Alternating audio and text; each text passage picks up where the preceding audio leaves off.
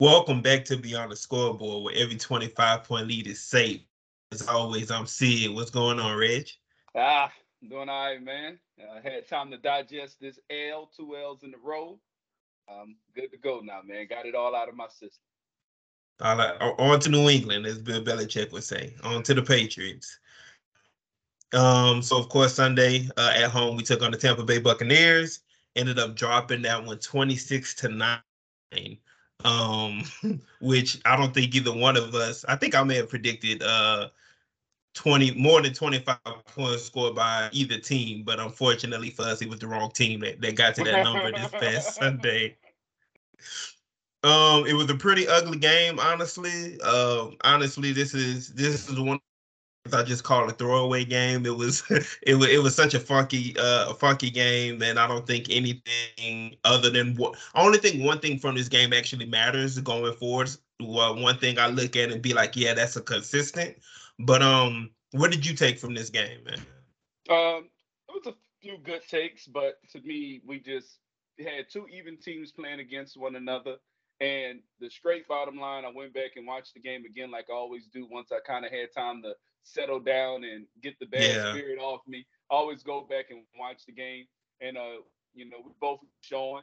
Sean has a saying, he always say, man, the game is not won or lost off of one play. It's always a couple plays. And that was the difference in the Saints game. Actually, a couple plays, man, a couple plays. To me, both teams played well. They was well coached. They didn't overpenalize themselves. Didn't shoot themselves in the foot. Um, the secondaries for both teams played great. Tampa Bay receivers came down with balls in contested situations, and we didn't. To me, that was the flat out difference of the game. Their receivers made plays, and ours wasn't able to make a play uh, on Sunday for whatever reason. Uh, when we finally did take that shot to Chris Olave over top, Antonio Winfield got a hand on the ball at the last second, saving the touchdown for Tampa Bay. Uh, it was just a couple a couple plays here, a couple plays there. Uh, we kind of spoke offline about the fumble by uh, the fullback Adam Prentice put them at yeah. the 10 yard line. They cashed in for seven. Uh, a missed tackle on third and eight by um, Isaac Yiadom and um, Pete Werner, which led to a first down, which then led to a touchdown. Um, so just simple plays here and there. Um, you know, kind of was the difference of this game. Um, we both played each other well. We know each other well. But that's that was the difference of the game to me. Their receivers was able to make plays plays and ours wasn't. And uh, one big play that once again out of our control uh, when we got the interception in the end zone. Uh, and they called mm-hmm. and they they pulled out this magical momentum uh momentum rule, which ended up, I mean, Mike Pereira telling you that they were wrong about it, but they uh claimed that his momentum took him into the end zone. Uh therefore it's is you know um stopped at the one yard line. So it put us on the one yard line, which then led to the fumble, which led to that touchdown you just spoke of. Um the biggest thing for me, which is once again the one consistent that I see that that I've seen through four games now, and there's no reason to expect it to change, but we're optimistic that will change is the stale offense. The biggest the biggest difference in the game to me is Derek Carr's average was five and a half, and Baker's was almost 10 yards a pass. Like that, that's the difference in the game right there. When you got Alvin Kamara coming down for 13 balls, but only for 33 yards, that's embarrassing, honestly. And I, I definitely understand his understood his frustration after the game when speaking uh, to the media about the lack of creativeness within this offense. Um, we can say, hey, Derek Carr was hurt. Derek Carr looked like he was ready to go. It, it, he didn't have anywhere to go with the football anytime he stepped back. So I don't think it was a, oh, Derek Carr was hurt type situation. Um, the running game was a little better. But once again, when you putting yourselves in bad situations, when you're putting yourself behind the marker on first and second down, and then ending up in the running long situations, um, it's it's hard to come out of. Um, once again, we talked off camera uh, about how this this wasn't this was the worst defensive performance of the season for the New Orleans Saints, and even with that, had every chance to win this football game. It's just the offense was so stale. The offense stalled out time after time again, couldn't get anything going. And that's the biggest thing. Like that's that's been the story for four weeks now. And the difference has been that The defense has played even better to where they weren't allowing more than 20 points. And Derek Carr was able to drive at the end of the game to make sure we were able to get the two victories that we got. Um, so besides that, I mean, like you said, the secondaries played great. Yiadom had a great game. Um, a deep, uh, a deep. I mean, not a deep ball. Alontae Taylor had another good game. Uh, Marshon Lattimore had a decent game. Like you say, the the uh, Tampa Bay's wide receivers came down with more contested balls than we did for sure, and that's mainly because they were put in more situations to do so. You got Derek Carr with 20, 23 completions. We just talked about 13 of those with Alvin Kamara, and that led to 33 yards. So uh playing offense like that, you're not going to win too many games, especially when it comes to competent offenses on the other side of the football. You got to be able to put up points. Nine points didn't cut it. It's not going to cut it those games, and it didn't cut it Sunday. Yeah, man. Uh, play calling has been um, just flat out horrible. I'm not sure what they're seeing when they watch film to make them come out and run the same exact thing kind of week in and week out. There is no run game. It's not at, at this point. We can't say it's struggling. It's flat out no run game. So I, see, I disagree with that. I oh, think. Oh yeah, I, I, definitely think. I think Sunday. See, and I disagree because you look at what Kamara ended up getting just by himself on Sunday, which was 11 attempts for 55 yards. That mm-hmm. you you live with that. You give 10 more attempts, that's a 100 yard game for Alvin mm-hmm. Kamara. But once again, you're putting yourself in a position where you can't even run the football because before the half, you're going, you're you're putting yourself in a position where you know went down by two scores when you are supposed to be driving to try to get something before the half. You know, so I mean, Sunday I feel like we had an effective run game, it just got taken away from us. And see, I feel like we were more effective using the smoke screens and um, him just basically looking one way and then turning within two seconds and throwing the ball out to the flat, whether it was Shaheed Chris Olave, Alvin Kamara had a bunch of those catches. I mean, I mean but none of that stuff went anywhere. Well, yeah. a, couple of, a couple of them did, uh, especially with Shaheed when we used Shaheed uh, to, to to do them with. Alvin Kamara normally didn't have that success, but like we spoke about, and I told you earlier, uh, I think it was actually before the game. Alvin Kamara normally just don't have great games against Tampa Bay to me. I mean, he's still Alvin Kamara, but I just think because they're so used to us, we're very we're very familiar opponents they just used they're just used to taking him away. We're going to eliminate Alvin Kamara, make somebody else beat us. We don't feel Man, I don't Thomas can beat him. No, I was I, I, was just about to say I, I don't care who being played against. I don't care who the receiver or the running back is. You catch 13 balls, it should result in more than 33 yards.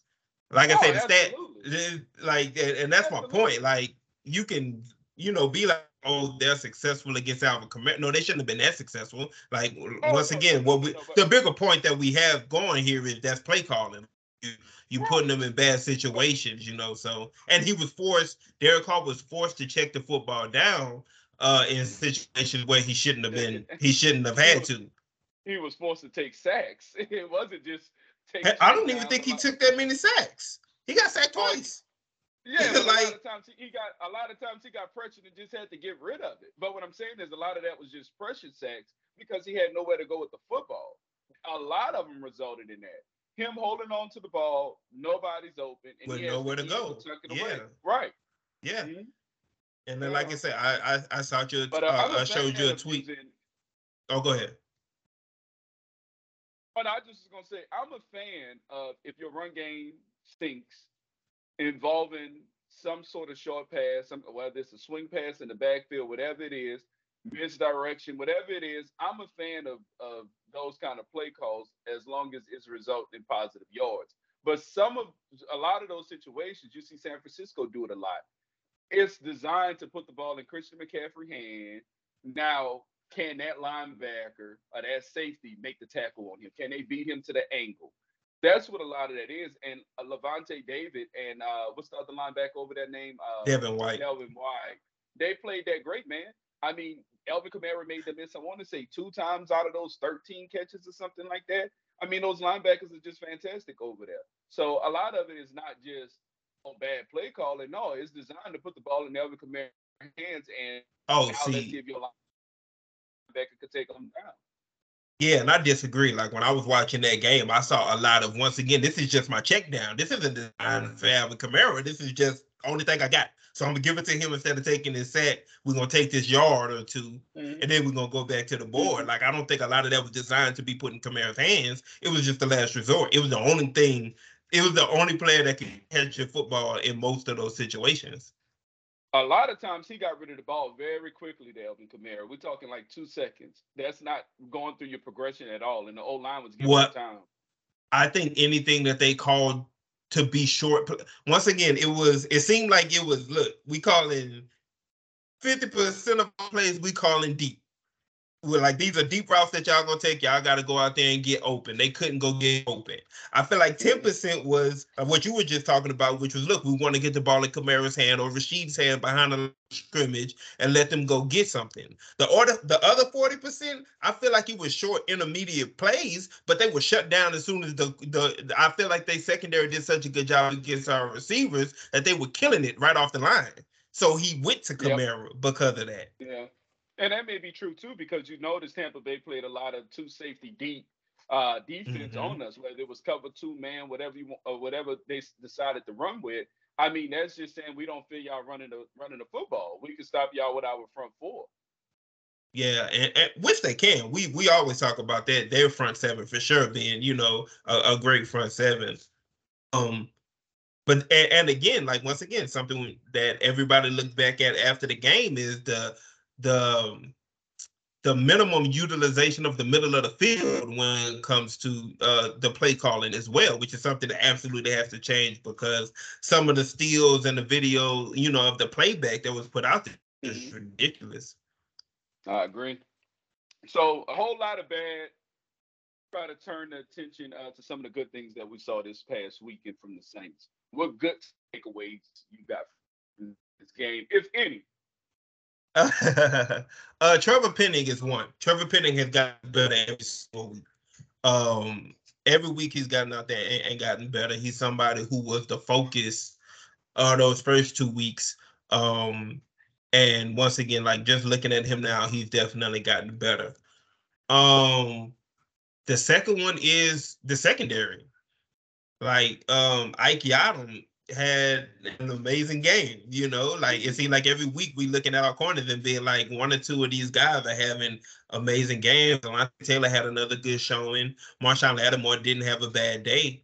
Um, that secondary definitely uh held up, especially um being without Marcus Maye and without uh, Jordan Howland.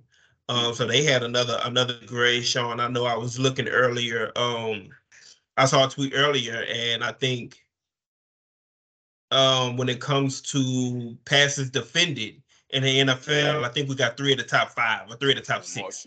I know Yiadom's up yep. there, uh, Lattimore's up there, and I think Taylor is the other guy that's up there. So that that secondary has been lights out. We gave up more on the ground this week than I thought that uh, I thought we would have, and that more than what we had been.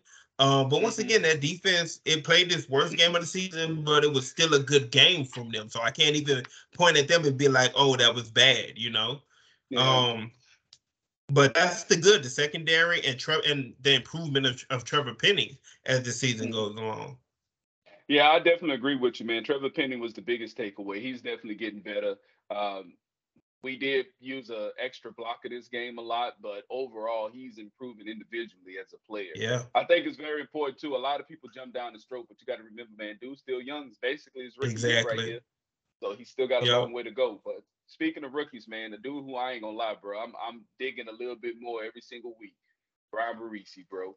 Uh, yeah. Bresee makes play after play after play. Dude is big. He's fast. He can move well for a big man. Uh, showing some moves. We was kind of talking about him in preseason using moves. yeah.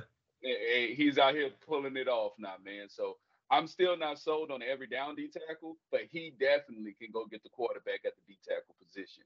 So uh, definitely wanted to shout him out, man. He came down with another sack. I think this is the second or third game uh, in a row, if I'm not mistaken, uh, recording a sack. Uh, and it was good to see Blake Grupe go out there and make all his field goals after missing the game winner yeah. last week. Yeah. Much. It was it was pretty dope to see him out there, you know, having his confidence back. And lastly, man, I'm not gonna lie. I've been hearing a lot of Saints fans say this, man, on different sites and just social media, period. Taysom Hill, you know, every time he gets in the pocket, you know, we know he's running, whether it's left, right, up the middle. It's been a lot up the middle this year. But it was good to see him throw the ball with confidence. And now, which you have to, yeah, yeah, and the fact that now when he's in the game, I mean, he's capable of making these seven to ten yard throws because um, he's quarterback at the end of the day. But we also know, you know, more than likely he's still going to be running the ball as well. So uh, it was good to see those those highlights from those certain guys, man. Yeah, and uh, speaking of Bryan Bresee, once again, I was uh, I don't know if it was Nick Underhill or Mike Triplett, but one of them had put out the stats comparing him to um, who was considered the best D tackle in the draft, which was Jalen Carter in Philadelphia, and comparing what they've done so far this season, it is comparable. Like they they look, mm-hmm. they're both doing really good. They look like the same guy, so that's that's really good for him to once again a first round pick, um, mm-hmm. actually showing up and, and and you know and uh playing like round pick. We haven't had that in a while. Right. So let's turn our attention to uh, something we just talked about, which is play calling. Although Dennis Allen is a defensive guy, he's our head coach. Um, but it's still his job to kind of control his offense and make sure everybody in house is doing what they're supposed to do. Yep. Uh, we got a lot of coaches on the hot seat, man. Is Dennis Allen one of them to you, in your opinion? No, and it's it's real easy. It's the same way um, I felt about him last year when people started bringing up whether he should be on a hot seat or not. And uh, when you look at head coaches, um, most of them usually come from being coordinators or being position mm-hmm. coaches mm-hmm. or whatever the case may be. So you look at where that guy came from, what was his specialty, what did he get hired for? Dennis was hired as a defensive guy. We, he was our defensive mm-hmm. coordinator. We saw what he did on that side of the football. Sean Payton stepped away. We say, look, we're comfortable giving you this uh, this opportunity to be our head coach. The defense is still playing at a high level. The defense isn't the issue. Like you say, of course, he's responsible for what's under him. He's responsible for the hiring of the offensive guys that falls under him. But um, I think he's going to be given the opportunity to make that change. I don't think that's a change that you can force upon him in the middle of a season or at any point within a season and then judge him off of that. If he if they, they were to say, look, go fire Pete Carmichael, he could go do that, but then they can't hold him responsible for what the offense looks like after that, just because of the slim pickings that's out there for him to be able to replace a Pete Carmichael. So I think he gets the rest of the season, regardless of how they play, uh, regardless of how it plays out, as long as the defense stays strong. And then you go into next offseason and he gets to make a change at offensive coordinator, gets to go find another guy, and then it now the now the hot seat is not now you're there. Now it's okay. We know what your defense looks like. When it gave you a chance to make a, ch- a change on offense, let's see if this pays out. If it does, you're good. If it doesn't, now we got to talk about letting you go. I definitely think he's on the hot seat, and I kind of disagree with a lot. Um, well, not a lot, but certain certain facts that you pointed out. Now he's definitely a defensive guy. His defense played fantastic these last go what five years. Defense been pretty yeah. good. Um, defense yep. is where he lay. Defense is where, where he lay his hat. You know, um, that's his specialty. And by all means, he does not deserve to lose his job just by his defense. But now, as a head coach, I feel like we can't just judge him based on what the defense does. You can have 25% of your your team playing well and the other 75 underperforming and thinking, you know, you're good just because of what you specializes in is, is producing. Um, I think last year was kind of like a wave year. Uh, and I feel like instead of going out and saying find your guy, I feel like Pete Carmichael was his selection because that's who he wanted to have the job in the first place. A guy that didn't want the, the job, which I found bizarre to me. I never want a guy doing a job who I got the force to do it.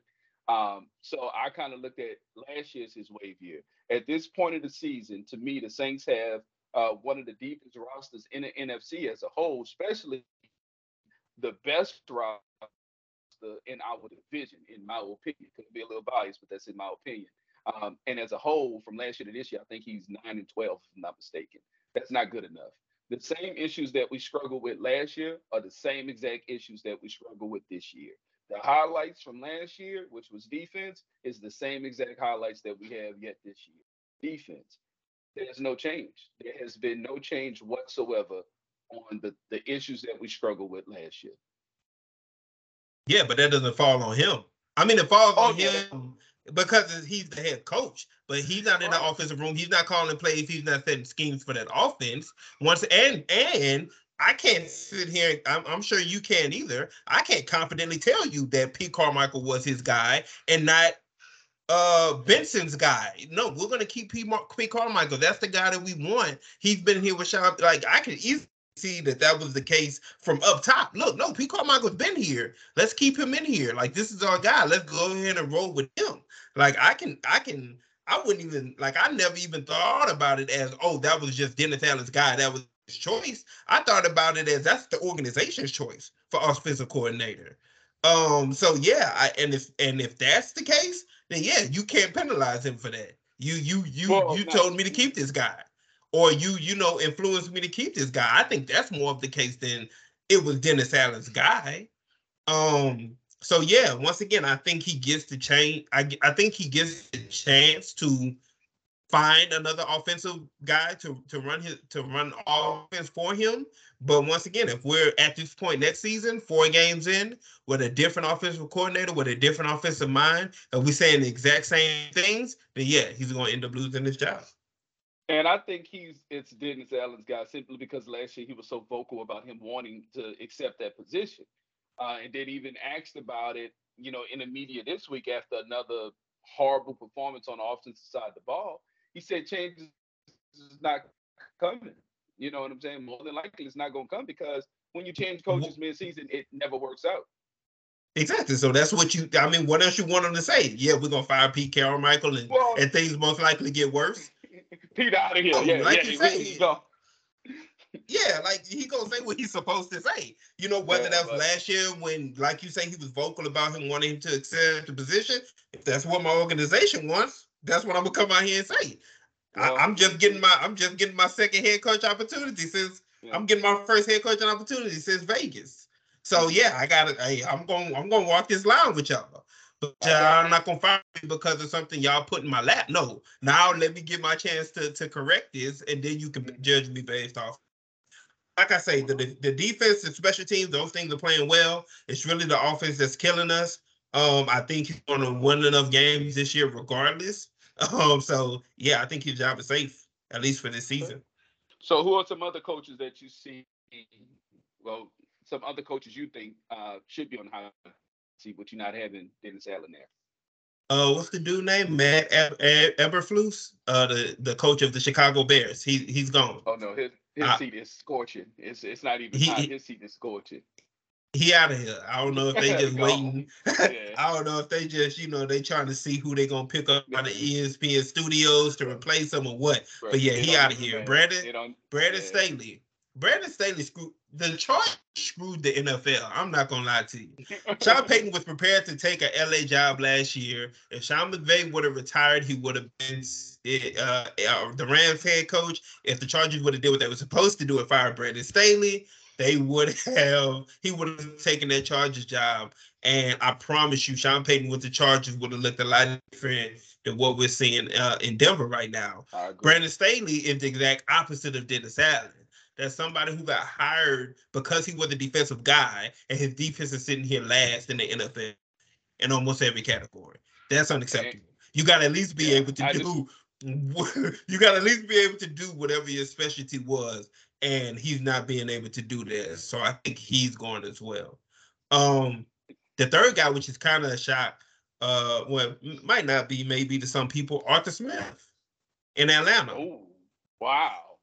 I think their struggles on offense, um, last year and this year, because last year, once again, we talked about a team who we looked at as uh overachieving for one, especially on defense, and found themselves and found themselves in every single game.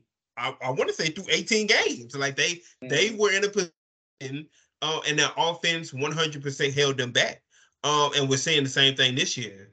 Uh, within the defense that play that's playing good football. They got some great. Jessie Bates is a great guy. Like that dude is is balling out Be there. For real. Um, for real. I forgot that D line so good. I forgot about Calais Campbell until this past week, and he, uh, when they played Jacksonville, and he popped up on the screen. I said, "Dang, I forgot they got Campbell." What? Like that defense is serious, but Desmond Ridder and the offense, I can't even just say it's Desmond Ridder, but the plan of the offense in general, which once again we knew what it was going to be when he took the job because we saw what he did with Derrick Henry all those years in Tennessee.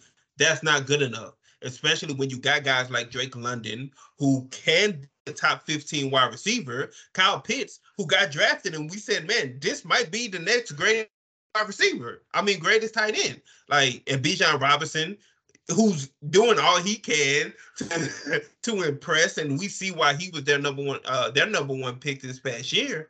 But there's so much talent on that offense that's going to waste right now, and the quarterback is part of the issue, which we're going to see how long before he switches over to Heinicke. But again, Arthur Smith's offensive scheme is more suited for a person like Desmond Ridder, a person like Marcus Mariota, a person like Jalen Hurts or Justin Fields than it is a Taylor Heinicke. So how much will a Taylor Heinicke be able to come in and fix the issues that they're having? I don't see that being a good band-aid either. So I think Arthur Smith is also on that on that high seat. So I definitely agree with you with Staley, and I'm happy you brought up the point that he's a defensive guy and his defense is not performing. And I'll just add a little bit more salt in the wound. Man, they have gave him freedom uh, with these free agents to keep the guys that was in house prior to him getting there. He spent a little money, uh, invested in draft picks and the whole nine. When you look at that Chargers defense on paper, man, it looked like a, a Madden drafted team or something almost. Yep. They're pretty deep, but it just don't pan out for him defensively. So I definitely have him uh, on the high seat as well. I don't agree with Arthur. I feel like um, this Atlanta team is probably the best Atlanta team that has been put together probably since the Super Bowl year and the year after that, maybe, for it's just talent on roster. But you also got to remember that these guys are still young, man. So, I mean, yeah, you got Bijan Robinson, you got uh, Ridder, you got uh, Kyle Pitts, you got Drake London, but that unit is still very, very young in NFL years. Now, do it make sense to make a switch at the quarterback move right now? I would say if you are going to do it, then do it sooner than later, uh, before the season kind of gets away. I'm not sure what else Ridder has to do at this point to show you that he is, to me, um, the same exact player as Marcus Mariota. And we both kind of guessed that. And see that we we both well, I think he's worse simply because he's less experienced. But for his actual play strengths and weaknesses, I'm saying he's basically Marcus. Oh yeah, yeah, yeah. Because Before- that's what fits Arthur Smith's system. Right, correct. His but- eh, But I, I'm just saying, like, I don't, I don't. Blaming the young guys for the lack of success within his system. I think his system is what it is and is operating the way it's supposed to operate. You're not going to be able to run down, run the football down every team's throat. So your play action not going to open up. You're not going to be successful in your pass game that way. But that's the way that his scheme is built. So when you can't run the football, then what? Like if he if he was an offense to where he was asking Desmond Ridder to drop back 30 times, you know, and, and, make, and make passes, you know, and and move the football down the field in that manner. And we were looking at Desmond Ridder and being like, ah, he just ain't got it yet. But it's really his rookie year. That's different. Like I think the offense that's being ran in Atlanta is the perfect offense for Desmond Ridder. Um, but and it's not about whether he's good enough or bad. I just don't think that's an offense that can win. I got you. And I look at it as an offense that can definitely win season games. I'm just not sure if it translates to the playoffs. And I definitely think a lot of quarterbacks in the NFL can play in that style of offense and be successful. Uh, basically, they remind me a lot of what Ryan what Ryan Tannehill was doing in Tennessee when he first got Exactly. successful. We're gonna run their Arthur Smith was his co- was his offensive coordinator. Yeah, Right.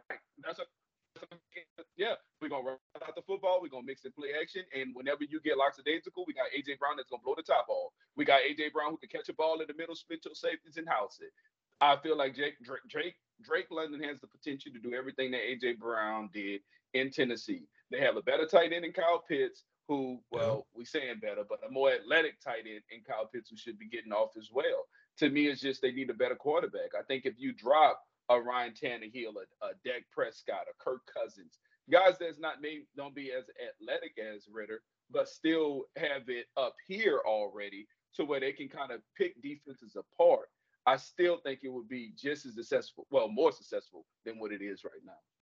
It would probably be more successful, but I think I think your the point that you made at the beginning would still stand to where it's yeah, this scheme is good enough to get you to the but it won't win you anything because that's what we saw in Tennessee all those years. If you have Derrick Henry as your quarter, your running back, you're most likely going to be able to run against every single team in the NFL. So your play action is always going to be there. That opened up a little more than them. They don't quite have Der- Derrick Henry anymore. So when you get into the situations of can you run against every team and you have teams slowing down their run, now we got to open up this play action or now we still have to try to open up this play action because that's all we have in this offense. It's not going to work. And we saw that in Jacksonville on, on Sunday. Yeah, and I kind of disagree with that because I feel like what I was saying was win regular season games. I'm talking about this Atlanta team. This current Atlanta team, I feel like have the capability of winning eight games. Uh, oh no, and, I, and I'm just saying that's the exact same feel we got from Tennessee when he was there. Yeah, oh, this no. team gonna win eight, nine, ten. They might win their division, the AFC South. They did that time. I think they won their division three years in a row and got mm-hmm. put out in the first round. I think they. I think no. One of the. Well, they did win a. a well, they got to the second round. round. They got to yeah. the second round one year because yeah. they beat uh, the Patriots, Tom Brady last year, if I'm not mistaken. I think they. I think they beat the Ravens too. I think they they advanced past the wild card week twice because I think they beat the Ravens the next okay. year. The, the Ravens drafted to beat them pretty much. Like we don't care what happens, we signing everybody to stop the run. That's the only thing we care about at this point. So that Tennessee team was, I think, a little bit better than what what we remember it to be. I mean, Tennessee was like known for. Oh no, I'm not saying they weren't a bad team, but again, I'm saying that their offensive scheme held them back. Well, when you when your when your quarterback is Ryan Tannehill, no knock. You chose that quarterback. You're in the playoff. Was there any other better choices out there when they traded? there were plenty. There's there's plenty better choices every year. Like they decided to to keep rolling with the Ryan Tannehill trade. He decided to roll with Desmond Ridder this year and have Taylor Heinicke as his backup. They were one of the first teams to come out and say, "We're not entertaining Lamar Jackson. We, are not even going to entertain that trade. We, we're not we're doing that." And imagine Lamar Jackson running exactly what it is that Arthur Smith putting out there right now. Do you honestly think if they had the opportunity to, to truly get Lamar Jackson for decent compensation, do you honestly think they would turn that down? What is decent compensation?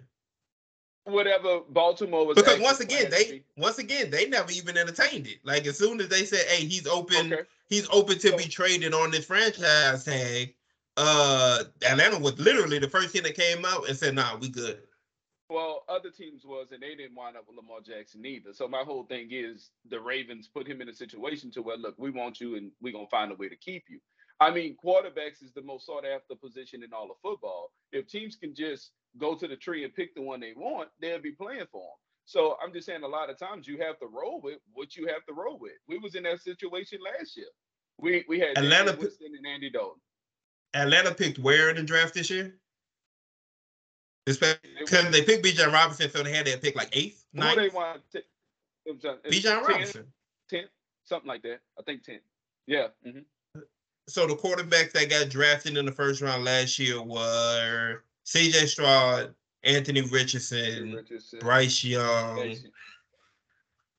Uh, who Will else? Levis. Oh, in the first round. Will Levis. He wasn't in the first round though. We got another first rounder somewhere, don't we? CJ Stroud, Bryce Young, Anthony Richardson. Those were the only three that won the first round. That was it, and they all was gone before the first ten picks. Yeah, and then Will Levis. Yeah, if you're if you're Atlanta, you once again, anytime the team had him in house, so they saw what they saw, they liked what they liked. Once again, I'm not disagreeing with his fit within what they're trying to do. Like I say, my biggest thing is that we're going to run the football down your throats and play good defense. That's not winning anything these days. And to win you games, yeah, it'll probably get you to a wild card game, but then that's where that's where it ends, unless you have one of these quarterbacks that are Mahomes, Josh Allen, Lamar Jackson, uh, or you just have a you just have a different scheme of offense. And I don't think the. Arthur Smith scheme of offense is one that's gonna win you too much these days. So I think um and once again we talking about such Kyle Pitts, this is third year. Uh they're gonna be looking he's gonna be looking to get paid soon. Mm-hmm. And so Drake London is going to be looking to get paid in, in another year or so. Uh. So not especially once money has to start flowing to this talent roster, you got to show us something. Yep, I agree. I agree there. Yep. So um, we definitely got Atlanta having um, their woes, and uh, just speaking about the position, the quarterback position, uh, and different players that's out there. We know it's definitely trade deadline time. Is there any players specific that you can see uh, moving around in the NFL soon? For sure. See, um, I wouldn't say for sure I could point out one person and be like, yeah, that, that guy's going to be gone." Because even because even wait. the Jonathan Taylor. Oh, go ahead. I just wanted to try to think about the player you was gonna say. You said only one player that you see going for sure. No, I said I, I, said I can't even think of one player that I can oh, look okay, at and be okay. like, yeah, that dude gonna be going for sure. Yeah. yeah. You you had me puzzled because I thought you said got one. I'm like, wait a minute, wait a minute. They got uh, one. Nah, okay, all right. Nah, because like I said, even the Taylor situation looks like it's, it's worked itself out to where he's gonna most likely finish his year with them, or he's gonna perform great over these next weeks, and the team is gonna be able to uh, be willing to, you know, finally pay what it is the Colts were asking for him. Um, but man, like it's it's hard for me to see Minnesota not being able to budge if somebody comes and calls about Kirk Cousins at this point. Um, their season seems like it. I mean, 0 4, or did they did they win? Are they one and three now? Uh, I can't remember who they played this past week. They One and three. Um, but I mean, their season is slipping away from them quickly. Um, and it looks like Detroit is probably going to run away with that division, which a lot of us expected going into the season. Anyway, you got Kirk Cousins going into, uh, he's going to be a free agent next year. If you have a team that's you know desperate enough that wants to try to perk Kirk Cousins from from out of Minnesota, whether it be Atlanta, like we just talked about, or another team, it's going to be hard for me to think that Minnesota says no, especially being that they're going to be to pay Justin Jefferson after the season as well. Um, we just saw J.C. Jackson get traded. Man, you talked about it, that off air a couple weeks ago. You said, man, J.C. Jackson out there looking unplayable. You know, and then we saw him be inactive last weekend. For me, that was I was like, oh yeah, they're gonna get rid of him. I was yeah. like, yeah, he a healthy scratch. They're gonna get rid of him. They were able to trade him two, back to New England. Two weeks in a row, I think. Yeah, so I mean, if they traded him back to New England, he went back where he started, and watch he looks like an All Pro Sunday against us. Uh, now that he's already, he's gonna get right back to it, but instantly, um, instantly. Yeah, exactly, exactly. Um, besides that, man, I can see Cincinnati making some moves. They're a team that's struggling right now and in a position of where they're about to have to start. Well, they've already started because they they gave Trey Hendrickson his extension, I want to say, and they paid Joe Burrow. So they've already started paying out a whole lot of money. And they got two big time receivers they got to pay um, coming up. So it wouldn't shock me if they went ahead and started making some tough decisions. Um, I'm trying to think. I mean, mm. who who who were you thinking about when you saw when you saw that as a topic, trade candidates? Well, I was just very interested in the in you know the one person. I thought you had one guy. Oh yeah, yeah. yeah. but overall, I'm just like you, man. I'm swinging for the fences, right? And it was kind of fun for me to Hunter Renfrow. Look, that's that's a guy that we oh, talked oh, about a lot during the off season, getting traded, and now that they literally yeah. don't use the guy. Like, there's no point in him being there. So I can definitely see him be going too this past week was his busiest week, and I think he only had four targets and came down with two or something yeah. like that. But yeah, Hunter Renfrow is definitely on my list too. So I got Hunter Renfrow and guys like that. Uh, you spoke about Minnesota and Kirk Cousins. I had Danielle Hunter. You talked about the season slipping mm-hmm, away. Pass pass rushes are very expensive. So if you're going in any kind of rebuild or making any tough business decisions, uh, you got a, a, pass rusher that's you know put getting there close to age where his production won't be the same. Um, and, and if I'm not mistaken, they they restructured his contract to make it to where he was a free agent after this year because he was unhappy. So yeah, yep, makes yep. sense. So that that would make a lot of sense to me. We spoke about um, Chase Claypool possibly just getting cut more likely. He's gonna end up being cut. Yeah, yeah. Chicago, Chicago, can't find any uh anybody to take on take on him at, at this point. You spoke about Tee Higgins. That's definitely yeah. I don't even understand how he's how he's still a Bengal right now. I'm gonna be honest. With you. yeah, I would, I would think the Bengals phone would be like just bring it nonstop, 24 seven, trying to get their hands on on Tee Higgins. So many teams could use a, a great receiver. And I'm gonna throw you a curveball, man. Throw you a curveball. Chase Young. Chase a guy who was talked about in the offseason being moved. He's been hurt a lot. Uh, they didn't pick up his fifth year option. So I mean he's basically, you know, a free agent this year too. But yep. once again, the when he's healthy, the performance is there. I think that if he can make it through this season healthy, they're going to be all willing to pay him. I don't think teams are going to be patient enough. I think what he's doing right now is definitely more more valuable enough than what a lot of other teams have. And once again, we're talking about a guy that's still young. So if the injury bug is the only thing that concerns teams, I think he's going to have some suitors. It would not surprise me if he's dealt. But I think Washington want that's my thing. Like Washington is a suitor. I don't think Washington doesn't want him. I think Washington mm-hmm. wants him. They just want him to be healthy. Oh, I think Washington is prepared to pay him.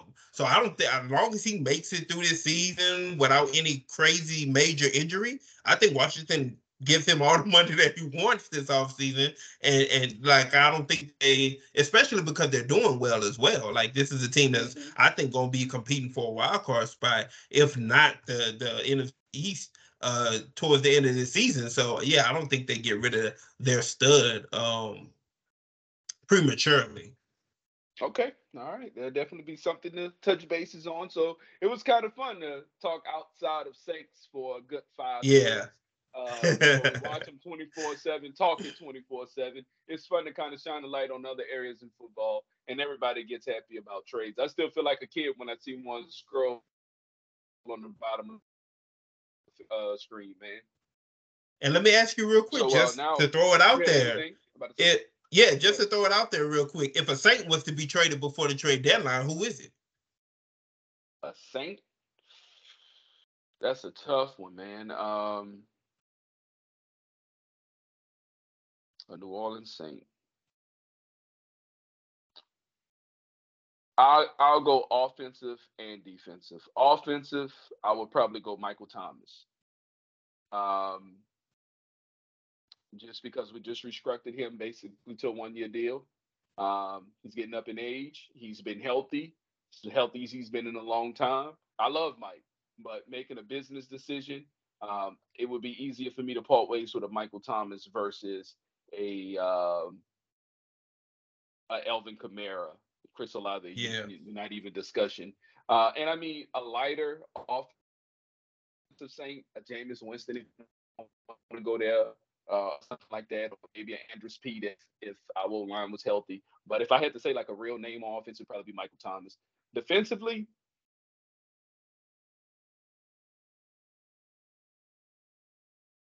man, tough. Oof, that's tough too. Yeah, I don't. I don't. I, I'll tell you, I don't think defensively we'd be parting ways with anybody. Honestly. Well, yeah, I was about to say, but if I had to, I would probably say Alontae Taylor, simply because we have depth. Um, he's basically a slot when everybody's healthy, uh, and we have two guys now who's proven they can play the slot. So if I had to choose a guy on defense, I'd say Peyton Turner. Carl Granderson uh, stole that job. That's his job going forward. We paid him. That's our guy. Uh, so I can see them being like, okay, look, you know, Marcus Davenport didn't work. Peyton Turner, you not working. Your opportunity is going to actually work. So we're gonna go ahead and trade you and get what we can for you. On offense, you name both of the guys that came uh, to my head at first, which is Michael Thomas, uh, just Peat. Um, once again, you look at the, I mean, uh, offensive lines around the league in general, and that's always you know a big thing. Being able to have depth on an offensive line, and Andrus Peat can definitely serve as that for any team. Uh, it's just you know once again about him being healthy. But if you're not relying on him to be your starter, then that's a, a way better position for him to be in. Yep. And fun fact, I forgot we had Peyton Turner. I forgot he was even yeah. on the roster, so he could definitely See? go. What's up, everybody? My name is Sid, and I've teamed up with the big homie Reg to bring y'all something new, something we like to call Beyond the Scoreboard. Y'all be sure to review, rate, and subscribe. Let's get to it. Making these hits. Making these flips. I'm in the league, you boys not in my league. No. If you listen close, I'm coaching. Take keys to the boy, hella dope without pushing a Blanco. Still stabbing bitches like 94 in the Bronco. If it's about the money, I'm leaving them hoes pronto. If I don't do nothing, I'm about line so. Every time I do it, do it the coldest.